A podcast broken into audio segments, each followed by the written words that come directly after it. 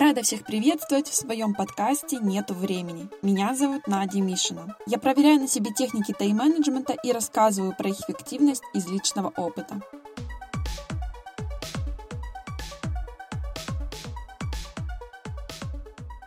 В последнее время стала замечать за собой одну особенность. Заранее составляю список задач на день, но при этом все равно не успеваю выполнить все, что запланировала. И вот в чем проблема. Стандартный список не учитывает самое главное – сколько времени требует то или иное дело. Например, пить хлеб и закончить отчет занимают в перечне одну строчку, но задачи эти несопоставимы по сложности и важности. Техника временных блоков помогает распределять часы на выполнение важного дела. То есть вы заранее не только продумываете, что вам нужно сделать, но и сколько времени на это уйдет. Похоже на распорядок дня, но не совсем. Потому что в этой технике временные интервалы выделяются только для задач, которые вы запланировали. В остальном же график может быть свободным. Эта идея основана на законе Паркинсона, суть которого в том, что мы склонны растягивать работу, чтобы попросту занять все время, выделенное на ее выполнение. Временные блоки помогают фокусироваться. Вместо того, чтобы весь день распыляться на разные мелочи, вы концентрируетесь на тех вещах, которые сами выбрали.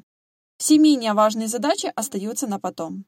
Больше не будет ситуации, когда вы собирались заняться каким-то проектом, но вдруг вспомнили, что нужно сходить в магазин, а после решили приготовить еду, затем получили важное сообщение и в результате провели весь день в сиюминутных заботах, так и не приблизившись к цели. Теперь хочу поделиться несколькими советами, которые помогут использовать эту методику эффективнее. Первое. Каждый вечер посвящайте по 10-15 минут планированию следующего дня. Говорила об этом уже не один раз в предыдущих выпусках подкаста и готова повторить еще раз. Привычка с вечера планировать следующий день значительно облегчает жизнь. Второе. Не пытайтесь втиснуть слишком много дел в один день. Крайне легко недооценить или переоценить свои возможности.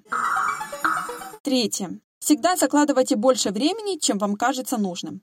Если вы из тех людей, кто никогда не вел учет времени, то оставляйте хотя бы по полчаса в запасе между блоками. Четвертое. Попробуйте использовать календарь вместо списка. Некоторым удобнее контролировать время визуально, поэтому Google календарь в телефоне может стать отличным вариантом для планирования. Не забудьте подписаться, чтобы не пропустить следующий выпуск подкаста «Нету времени». Ставьте звездочки и пишите комментарии. Если вам понравился этот эпизод, отправьте его ссылку своим друзьям. Спасибо, что разделили это время со мной.